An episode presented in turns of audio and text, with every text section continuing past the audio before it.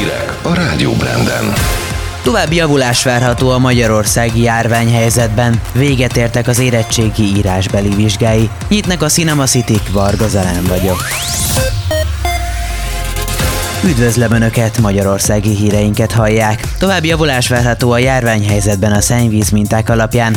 A legtöbb helyen tovább csökkent a koronavírus örökítő anyagának mennyisége.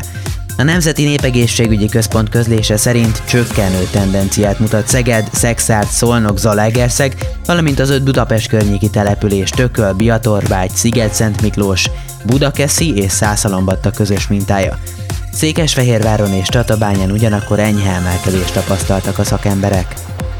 Véget értek az érettségi írásbeli vizsgái, a diákok többségének ezzel befejeződött a vizsgai időszak. Idén ugyanis a járvány miatt csak azok szóbeliznek, akiket írásból felmentettek, vagy akik betegek voltak a megmérettetés idején.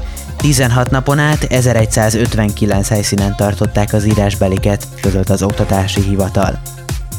Hamarosan videóhívás funkcióval bővül az életmentő applikáció. Ez nagy segítséget jelent a közlekedési baleseteknél vagy a sürgősségi ellátást igénylő helyzetekben. Emellett hatékonyabban tudnak segíteni a hallássérült segélykérőknek is, hiszen a diszpécserek a videóhívás segítségével láthatják is az esetet, és ilyen nyelvi kommunikációra is lehetőség nyílik. Áttörést hozhat egy magyar innováció a prostatarák diagnosztizálásában. Több száz millió forintból fejlesztett ki egy magyar cég egy olyan nyomjelző anyagot, amely minden eddiginél pontosabban mutatja ki az áttéteket. A kutatást a Nemzeti Kutatási, Fejlesztési és Innovációs Hivatal támogatta. A betegek egyharmadánál amiatt újul ki a már gyógyultnak hit betegség, mert nem fedezik fel idejében az áttéteket. Ehhez nyújt segítséget az új eljárás. Babakekszeket hívott vissza a Nemzeti Élelmiszerlázbiztonsági Hivatal. Műanyag szál maradhatott ugyanis azokban a 180 g-os kiszerelésű Detki biobabakekszekben és a Lupilu biobabakekszekben, amelyek minősége június 10-én, illetve július 21-én jár le. A visszahívott termékeket a vásárlás helyén visszaveszik. Tanárukat fenyegető diákok ellen emeltek vádat Csomogyban. A hetedikes fiúk óra közben engedély nélkül akarták elhagyni a termet.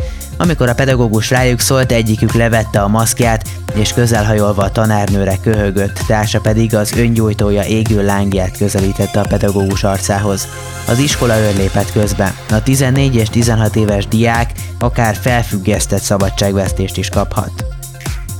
Júniusban országszerte újra nyitnak a Cinema City mozik. Több mint 200 napos zárvatartás után jövő csütörtökön egyebek mellett a Nomádok földje Oscar díjas filmdrámával, Lelki Ismeretek című animációs filmmel és a Hét kis véletlen című magyar alkotással indulnak a vetítések. A mozik a hatályos járványügyi szabályok betartásával látogatható.